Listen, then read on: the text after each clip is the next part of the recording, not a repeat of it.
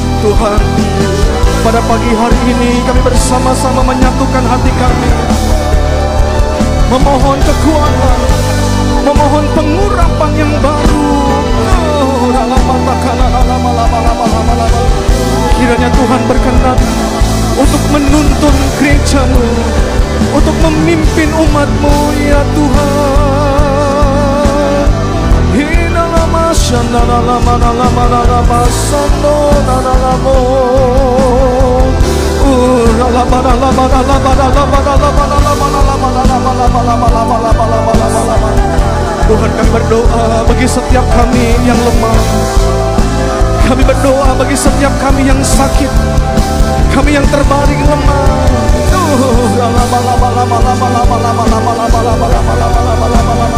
Kami berdoa Tuhan Biarlah oleh bilur-bilur Tuhan Yesus Kami boleh dipulihkan Kami boleh disembuhkan ya Tuhan. Apa pun yang menjadi sakit penyakit kami Apa pun yang menjadi kelemahan fisik kami Kami berkata hari ini Bangunlah dari tempat tidurmu. Bangkitlah dari tempat tidurmu.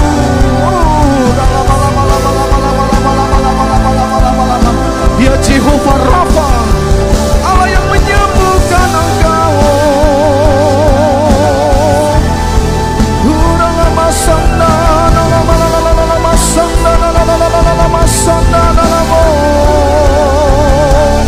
kami berdoa Tuhan mari kuatkan roh setiap kami.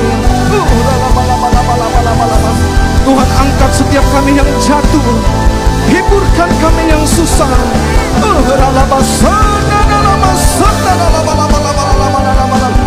Kami minta roh yang menyala-nyala. Kami minta roh yang kuat. Dalam nama Yesus.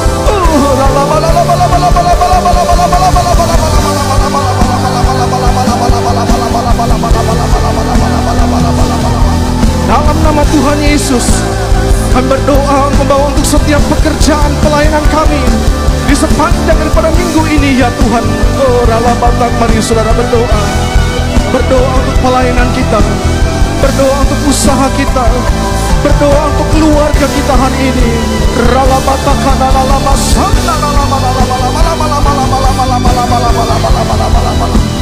Tuhan kami berdoa bukankah engkau berfirman bagi setiap kami? Bahwa berkat Tuhanlah yang memberkati umatmu. Susah payah tidak akan menambahinya ya Tuhan. Kami berdoa Tuhan hari ini. Oh rala sana mari bukakan tingkap-tingkap langit dan curahkan berkatmu. Dalam nama Tuhan Yesus. Rala batakan rala sana rala apa yang kami pegang apa yang kami kerjakan kami berdoa Tuhan Engkau buat berhasil Engkau buat beruntung ya Tuhan Oh. Ada terobosan demi terobosan yang terjadi bagi setiap kami, bagi umatmu ya Tuhan, di dalam nama Yesus.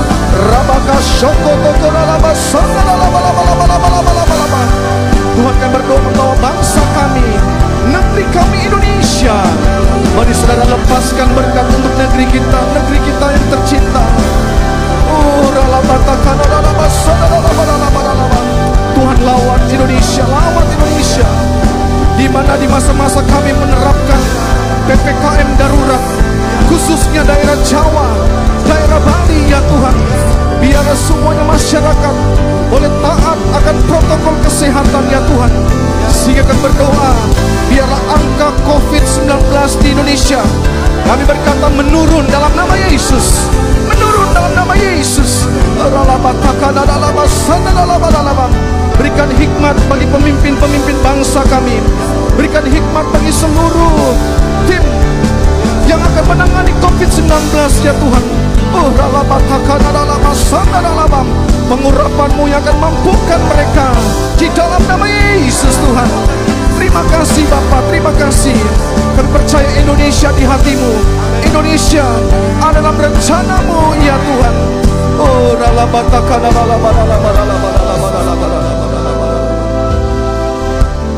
Tuhan kami berdoa membawa untuk acara vaksinasi yang diadakan pada hari ini di rumah persembahan.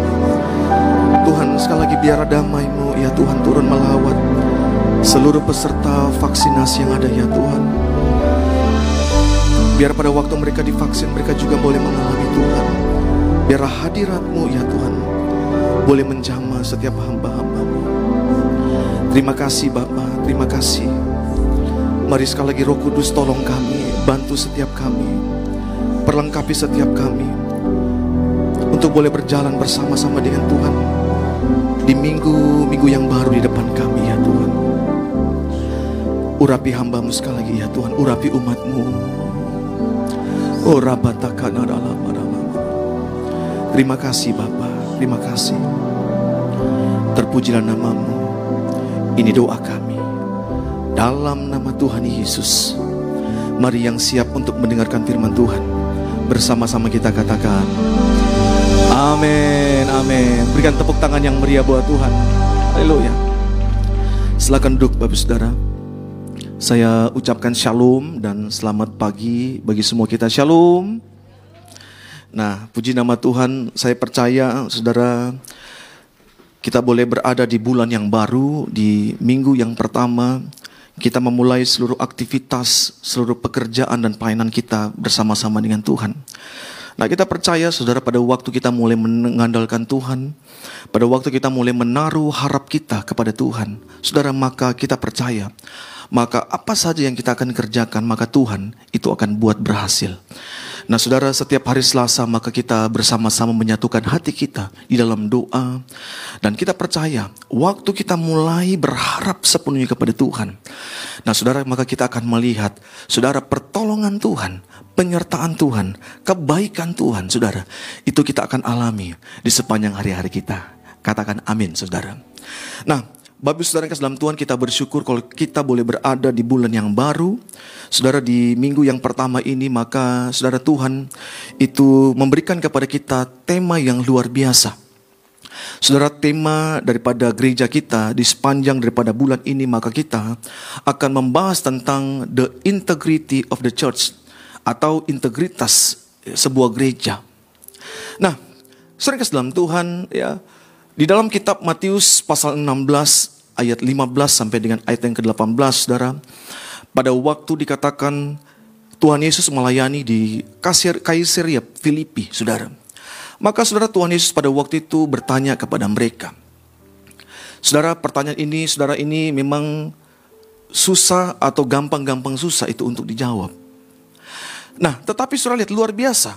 Pada waktu Tuhan bertanya kepada para murid, dikatakan Saudara, tetapi apa katamu? Siapa aku aku ini? Dikatakan. Saudara, tiba-tiba Petrus ya, seorang yang saudara spontan, seorang yang punya emosi yang luar biasa, tiba-tiba dia langsung spontan ngomong, dikatakan engkau adalah Mesias. Engkau adalah anak Allah yang hidup. Saudara, dalam ayat yang ke-17 menyebutkan dikatakan kata Yesus kepadanya, Berbahagialah engkau Simon bin Yunus, sebab bukan manusia yang menyatakan itu kepadamu, melainkan Bapakku yang di surga. Dan aku pun berkata kepadamu, engkau adalah Petrus dan di atas batu karang ini aku akan mendirikan jemaatku dan alam maut tidak akan menguasainya. Nah, saudara dalam Tuhan, Matius pasal yang ke-16 ayat 15 sampai dengan ayat 18 ini menceritakan bagaimana saudara lihat Tuhan itu membuka sebuah pewahyuan kepada Petrus, saudara tentang arti daripada yang namanya gereja. Nah, Bapak Ibu saudara dalam Tuhan, kalau kita mulai menyelidiki tentang Matius pasal 16 ayat 15 sampai dengan ayat 18, Saudara ini merupakan satu ayat yang luar biasa di mana Tuhan itu memberikan sebuah pewahyuan. Saudara, kepada Petrus tentang arti daripada yang namanya gereja. Saudara, Petrus atau batu karang, saudara. Maka di tengah-tengah itu maka Tuhan akan membangun jemaat dan saudara lihat pada waktu Tuhan mulai membangun jemaatnya. Alkitab berkata maka alam maut itu tidak akan menguasai jemaat daripada Tuhan itu. Nah, sehingga saudara lihat pada waktu kita mau melihat peristiwa daripada Pentakosta terjadi. Saudara ketika roh kudus itu dicurahkan di loteng atas di Aprum pada waktu itu. Dan saudara mereka mulai menantikan roh kudus yang luar biasa. Dan Alkitab berkata, maka mereka mulai dipenuhi roh kudus dengan kata-kata, dengan bahasa-bahasa yang baru. Dan saudara, jelas pada waktu itu, maka terbentuklah gereja untuk kali yang pertama. Saudara, setelah kebangkitan Tuhan Yesus pada waktu peristiwa yang namanya Pentakosta.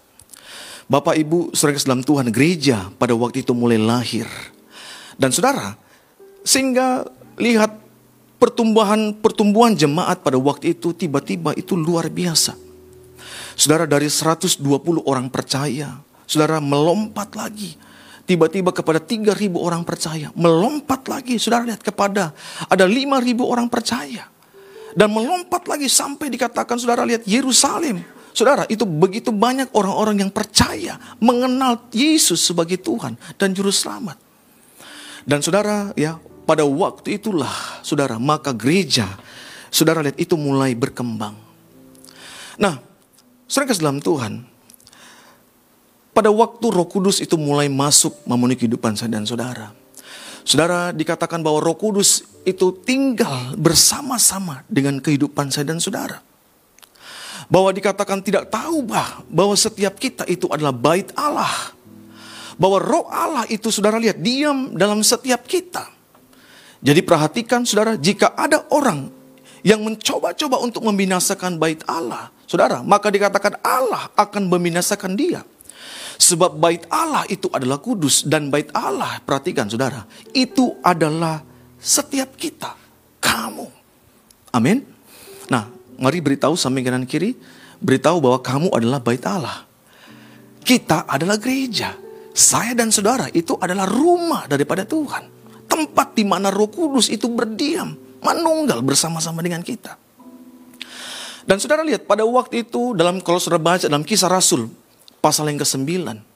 Saudara pada waktu ya eh, Saulus itu tahu bahwa jumlah orang percaya itu makin bertambah-tambah.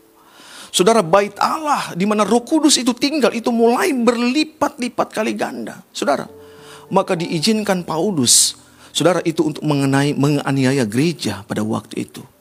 Dan apa yang terjadi? Saudara, dalam kisah 9 ayat yang ketiga empat, saudara tiba-tiba maka Saulus itu mengalami sebuah perjumpaan yang luar biasa dengan Tuhan. Tiba-tiba ada cahaya yang memancar dari langit. Itu mulai mengelilingi daripada Saulus. Dan tiba-tiba surah lihat Saulus itu rebah ke tanah. Maka dikatakan terdengarlah olehnya suatu suara yang berkata, Saulus, Saulus, mengapa engkau menganiaya aku? Saudara, Alkitab berkata tiba-tiba Tuhan mulai menyampaikan pesan di situ kepada Saulus.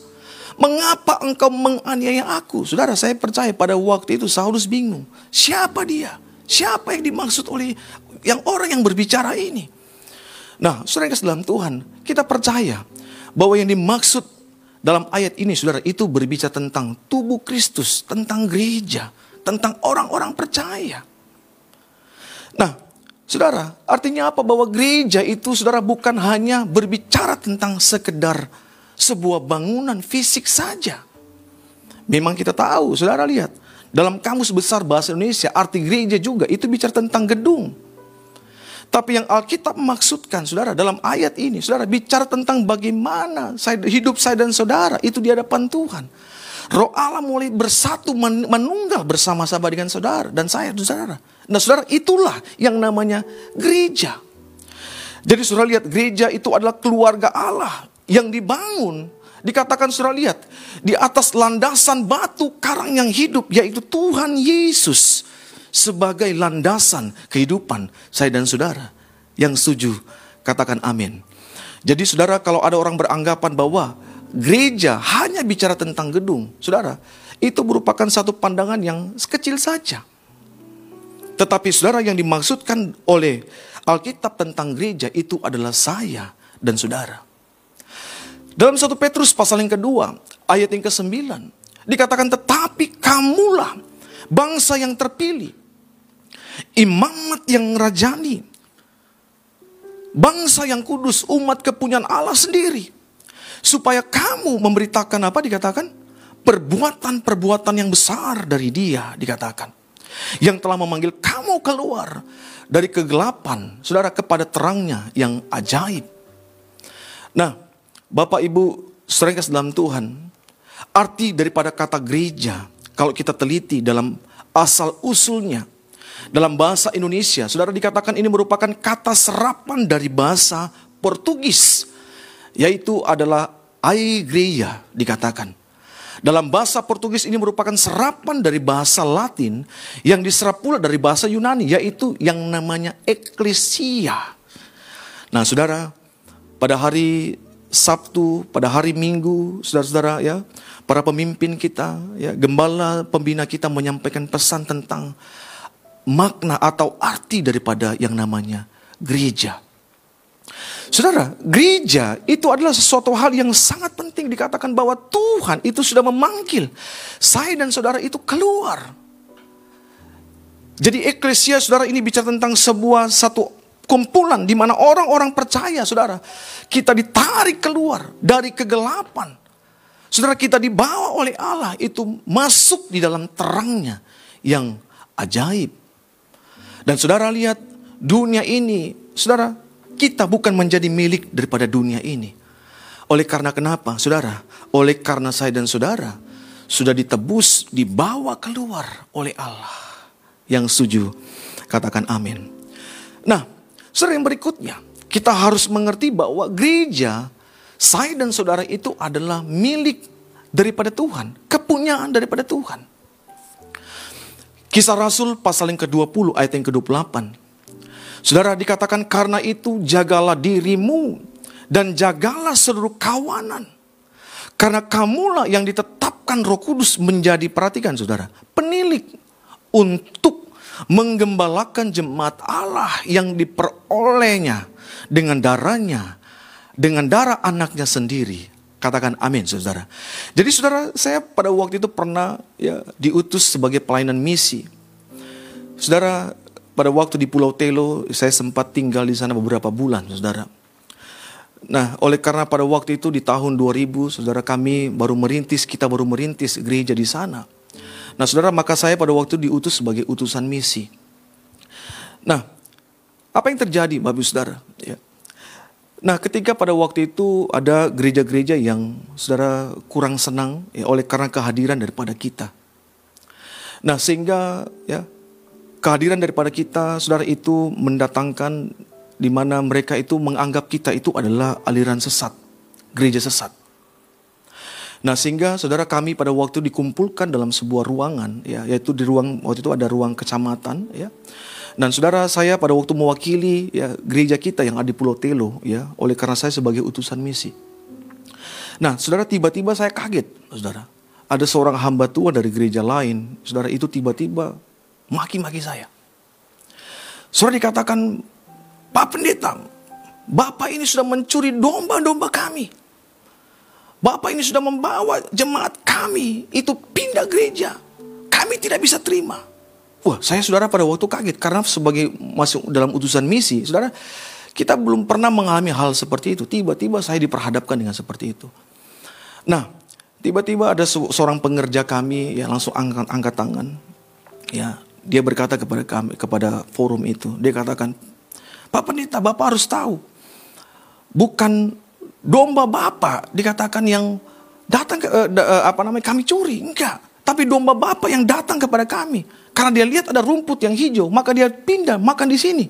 Wah, saudara dengan kata lain, saudara mereka beranggapan bahwa domba itu adalah milik gereja tertentu. Mereka beranggapan bahwa domba itu adalah kepunyaan pendeta, hamba Tuhan. Nah saudara, oh tidak.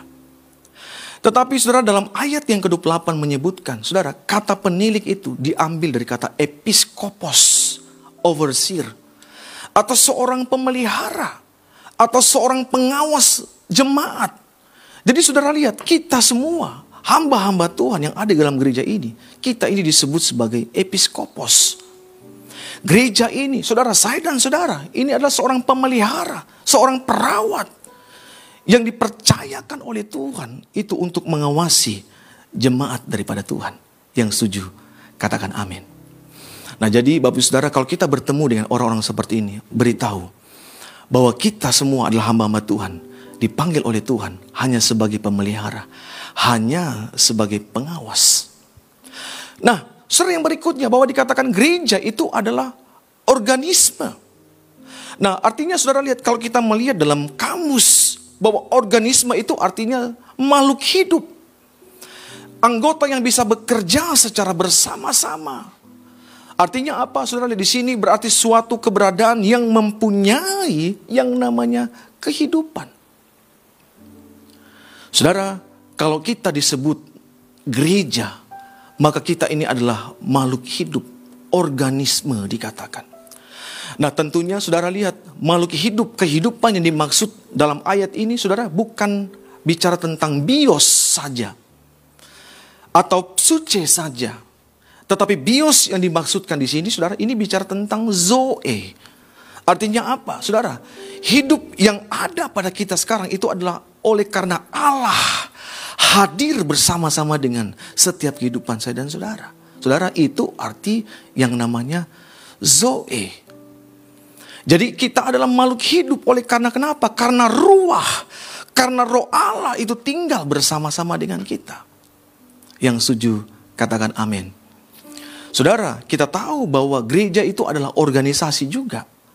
Organisasi saudara begitu banyak struktur yang mengatur. Ada visi, ada misi. Akan tetapi saudara lihat gereja itu bicara tentang organisme hidup. Di mana kita ini berhubungan dengan Allah. Kita memiliki sebuah relationship yang baik dengan Allah. Kita berdoa, saudara, supaya kita boleh menjadi gereja yang hidup di hadapan Tuhan. Amin. Nah, secara cepat, saudara, apa yang harus kita lakukan kalau kita ini adalah orang-orang yang sudah dipilih oleh Tuhan? Kita ini adalah orang-orang yang sudah dipanggil oleh Tuhan. Kita ini adalah orang-orang yang saudara lihat memiliki hubungan yang manis dengan Tuhan.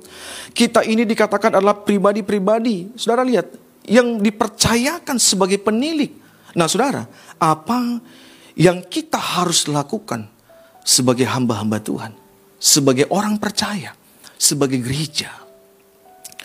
Nah, saudara, tentunya kita harus mengerti bahwa panggilan dalam gereja Saudara, maka Tuhan memanggil kita supaya kita ini boleh menjadi garam dan boleh menjadi terang daripada Tuhan di tengah-tengah dunia ini. Perhatikan saudara. Saudara, kalau kita berkata bahwa kita ini adalah gereja, orang yang Tuhan pilih, orang yang Tuhan panggil, orang yang Tuhan percayakan sebagai penilik, orang yang dikatakan saudara memiliki sebuah kehidupan dengan Allah. Saudara, maka kita harus mengerti bahwa panggilan kita, bahwa panggilan kita ini adalah untuk menggarami dan untuk menjadi terang atas dunia ini. Nah, saudara, kemarin di hari Sabtu ya, seorang hamba Tuhan menyampaikan tentang bagaimana saudara fungsi arti daripada garam. Nah, kita tahu saudara garam ini berbicara tentang sesuatu yang tidak nampak sesuatu yang tidak kelihatan, tetapi saudara ini memberikan citra rasa yang luar biasa. Saudara, kalau waktu kita mulai menikmati makanan, kita makan sayur atau kita makan yang lainnya, saudara, tentunya yang kita akan rasa yang pertama kali itu adalah bagaimana makanan ini, apakah ada garamnya atau tidak. Dan saudara, inilah panggilan yang Tuhan berikan dalam kehidupan kita. Mungkin dikatakan, kita ini mungkin tidak bisa orang lain lihat. Tetapi saudara, kita ini memberikan pengaruh yang besar atas dunia ini. Saudara, berbeda dengan garam, dengan terang. Terang yang dikatakan itu harus ada di atas. Kalau dia tidak ada di atas, saudara, maka dia tidak bisa kelihatan. Nah, saudara, panggilan dalam gereja kita di tempat ini, maka Tuhan akan memanggil kita menjadi garam dan terang dunia yang setuju katakan amin. Saudara, dunia hari-hari ini sedang membutuhkan terang Tuhan. Yesaya pasal 60 dengan jelas saudara, bumi itu akan dipenuhi dengan kegelapan. Kekelaman akan menutupi bangsa-bangsa. Tetapi Alkitab berkata maka terang Tuhan itu akan terbit. Terang Tuhan itu akan bercahaya dalam setiap kehidupan saya dan saudara. Saudara jemaat mula-mula itu berfungsi kepada panggilannya. Kalau kita perhatikan dalam kisah Rasul pasal yang kedua 44 sampai dengan 45. Saudara bagaimana dikatakan mereka itu bisa disukai oleh semua orang. Sehingga Alkitab katakan dalam ayat yang ke-47 tiap-tiap hari maka Tuhan itu menambahkan jumlah mereka dengan orang-orang yang diselamatkan. Saudara, mengapa itu bisa terjadi? Saudara, Alkitab berkata oleh karena gereja pada waktu itu kembali kepada panggilannya. Gereja pada waktu itu masuk kepada panggilannya, yaitu di mana gereja itu akan menggarami dunia dan gereja itu akan menerangi dunia ini di tengah-tengah kegelapan.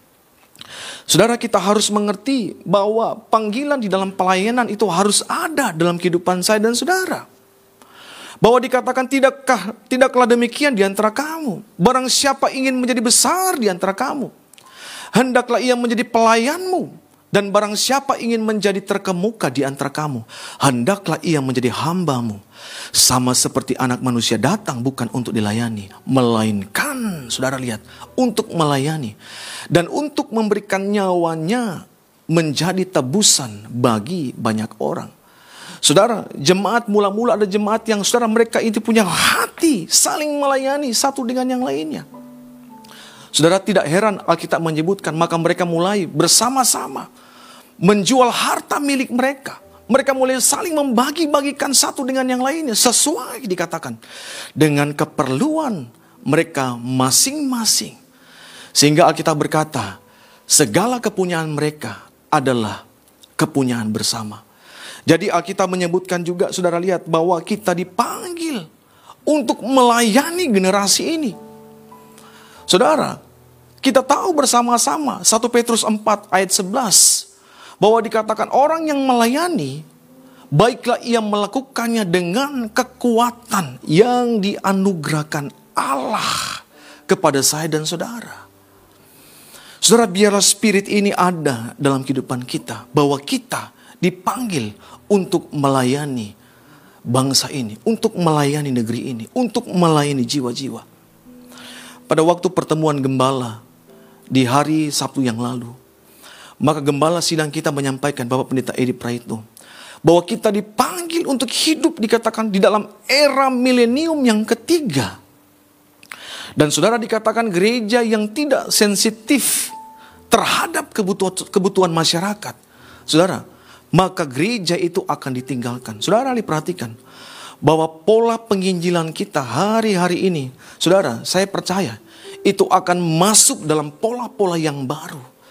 Roma 7 ayat yang ke-6 menyebutkan saudara bahwa kita dibawa oleh Tuhan itu melayani dalam keadaan yang baru menurut roh dikatakan. Saudara, biarlah pola yang baru ini kita akan bawa.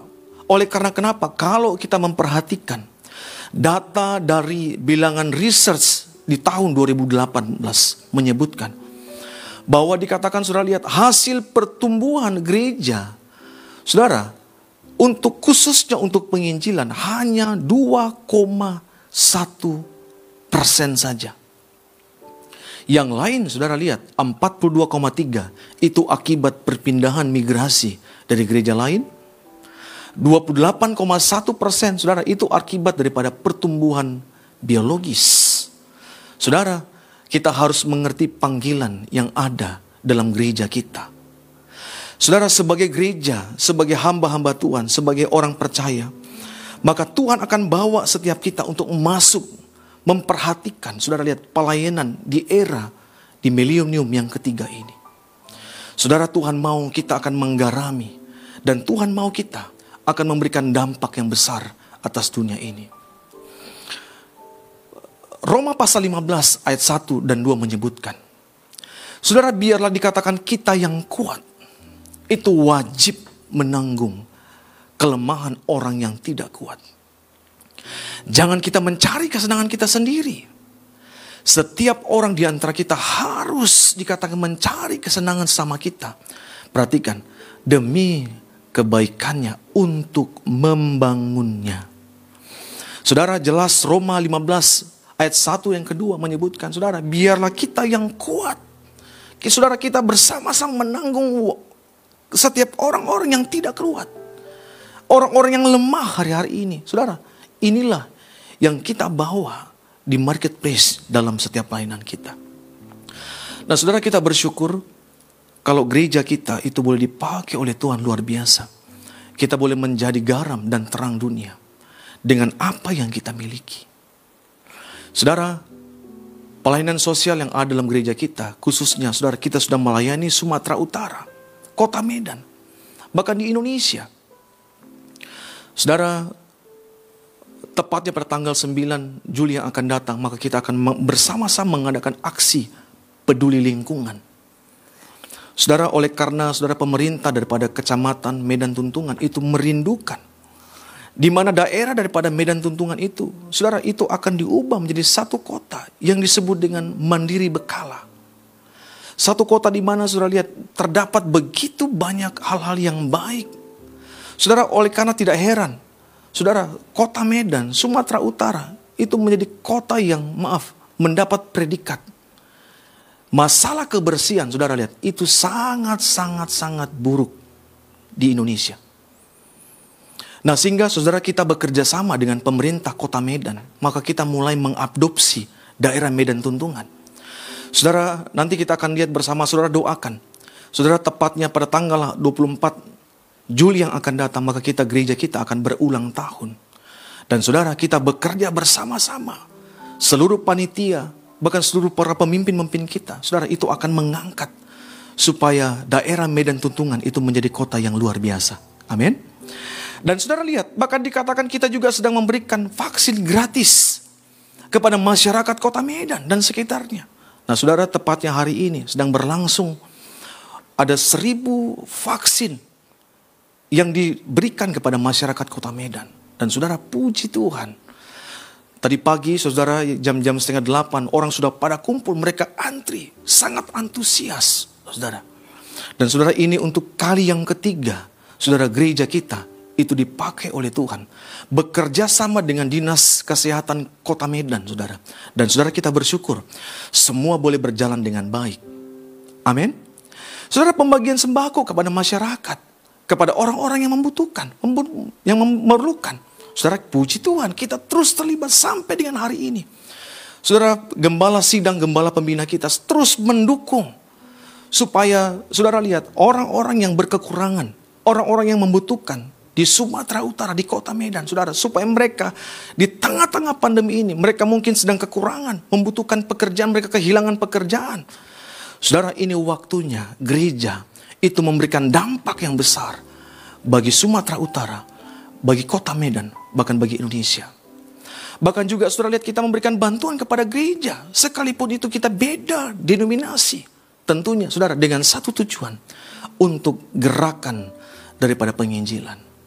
Saudara, kalau berbicara tentang integritas gereja, saudara, dampak apa yang kita sudah lakukan kepada orang-orang yang ada di sekeliling kita?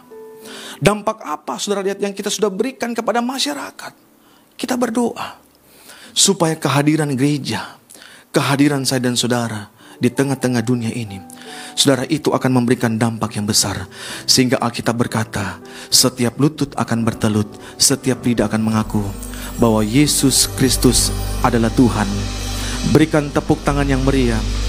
Lebih meriah lagi, saudara, lebih meriah lagi tepuk tangannya. Katakan haleluya. Woo! Lebih meriah lagi tepuk tangannya. Haleluya. Ku tak dapat lupakan kebaikan yang ku terima pengorbananmu yang mulia jadikan ku berharga. Kau tulus menerima. Aku apa adanya kekuatan kasihmu nyata. Memulihkan hidupku.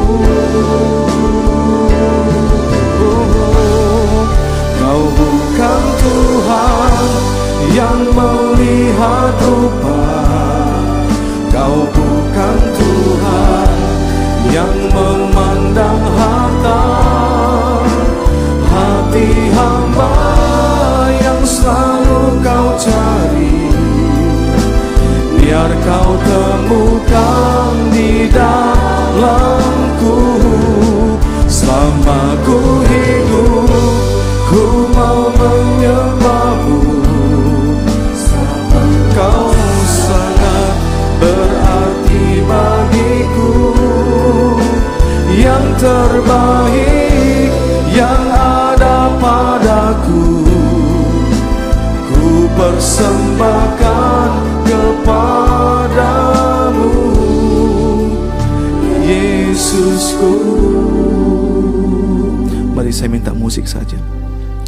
Saudara saya percaya Pelayanan akhir zaman Yang Tuhan perhatikan Itu adalah pada waktu saya dan saudara mulai memperhatikan Orang-orang yang ada di sekeliling kita Matius pasal yang ke-25, kalau saudara baca ayat 1 sampai dengan ayat yang ke-14, saudara baca lagi Matius pasal 25 ayat selanjutnya. Saudara ini berbicara tentang bagaimana lima gadis bijaksana dan lima gadis bodoh, saudara, yang menantikan kedatangan Tuhan. Dan ayat selanjutnya saudara bicara tentang bagaimana dikatakan, saudara kita mulai mengembangkan talenta kita. Tetapi dalam Matius pasal yang ke-25 ayat 38 sampai dengan 40, saudara, Tuhan ingatkan, pada waktu dan saudara mulai memperhatikan orang-orang yang ada sekeliling kita. Dalam ayat 38 menyebutkan, bila manakah kami melihat engkau sebagai orang asing, dan kami memberi engkau tumpangan, atau telanjang, dan kami memberikan engkau pakaian. Bila manakah kami melihat engkau sakit atau dalam penjara, dan kami mengunjungi engkau. Dan raja itu menjawab mereka, aku berkata kepadamu, sesungguhnya, Segala sesuatu yang kamu lakukan untuk salah seorang dari saudaraku yang paling hina ini, perhatikan saudara, kamu telah melakukannya untuk aku. Jadi saudara lihat pelayanan yang kita lakukan untuk memperhatikan, untuk menjadi garam dan terang dunia. Saudara lihat, Alkitab berkata yang kita lakukan, saudara lihat, itu untuk Tuhan. Amin. Nah kita berdoa, saudara, supaya kita semua makin dipakai oleh Tuhan. Sekalipun di masa-masa yang sulit, sekalipun di masa-masa yang goncangan yang ada. Kita berdoa, saudara, supaya integritas sebagai gereja hari-hari ini, saudara, maka Tuhan akan memperlengkapi kita dengan luar biasa. Yang setuju katakan amin. Nah seberapa yang saudara rindu kita mau dipakai oleh Tuhan sebagai gereja Tuhan. Lambaikan tangan saudara, puji Tuhan. Mari kita bangkit berdiri bersama-sama. Kau bukan Tuhan yang melihat rupa. Kau bukan Tuhan yang memandang harta. Hati hamba yang selalu kau cari. Biar kau temukan di dalamku. Selama ku hidup Ku mau menyembahmu. Sebab engkau sangat berarti bagiku. Yang terbaik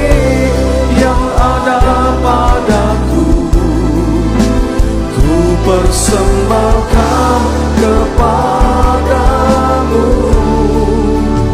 Yesusku. Nah hari ini saudara Mari kita periksa hidup kita. Apakah kita ini sudah menjadi gereja? Atau kita ini mau bermain dengan gereja-gerejaan?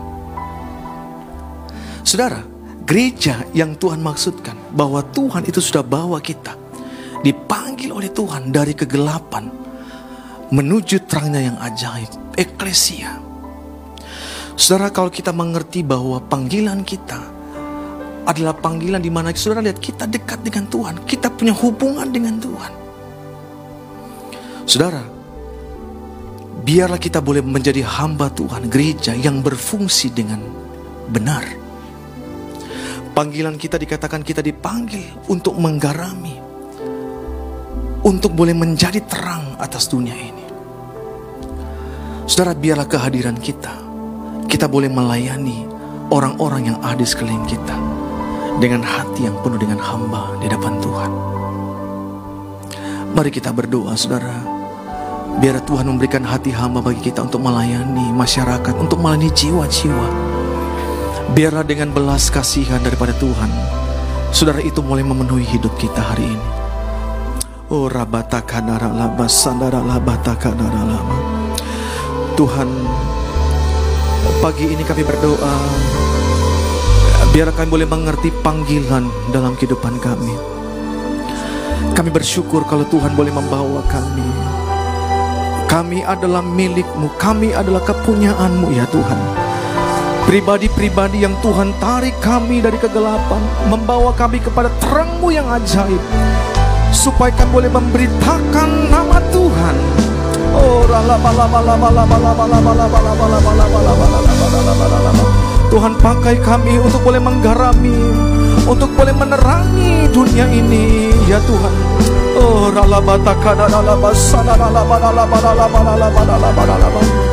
Ayo saudara yang kuat, kita wajib menanggung kepada yang lemah, saudara.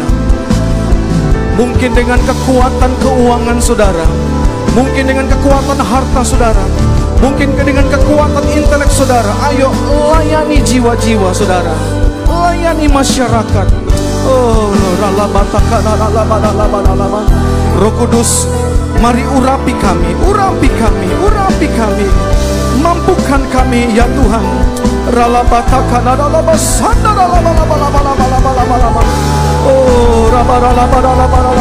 Kami berdoa Tuhan untuk pemimpin-pemimpin rohani kami.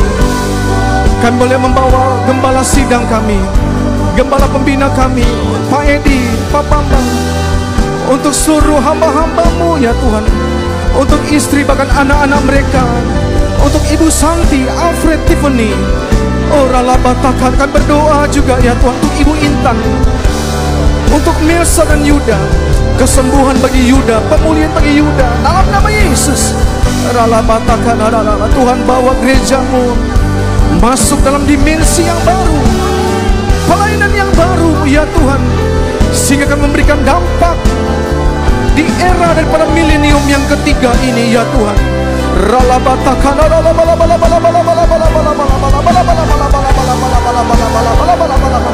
Bahkan kami berdoa mengangkat untuk rumah Tuhan. House of Sacrifice ya Tuhan. Terima kasih Tuhan. Terima kasih. Engkau Tuhan yang menyediakan setiap kebutuhan kami. Engkau Tuhan Jehovah Jireh. Engkau Allah yang melihat. Engkau Allah yang mencukupi setiap kami. Berkatmu turun bagi seluruh panitia yang ada ya Tuhan. Mampukan kami untuk membangun rumahmu Memberkati seluruh para donatur yang ada Tuhan.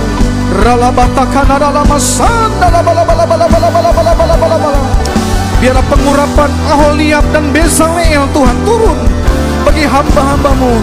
Dalam nama Yesus. Oh, dan hari ini kan mengangkat tangan kami bagi Yerusalem. Kami berkata Shalom Yerusalem, Shalom. Biarlah berkat Shalfa, Shalom itu turut berlimpah-limpah bagi orang-orang yang mencintaimu, hai Yerusalem. Terima kasih Tuhan, terima kasih. Terpujilah namamu ya Tuhan. Tuhan berkati setiap persembahan demi persembahan yang kami akan persembahkan di sepanjang daripada minggu ini. Baik persembahan umum, persembahan diakonia, persembahan misi, persembahan khusus, persembahan daripada rumah Tuhan. Tuhan Engkau Tuhan yang menyiapkan benih bagi para penabur. Terima kasih untuk hari ini.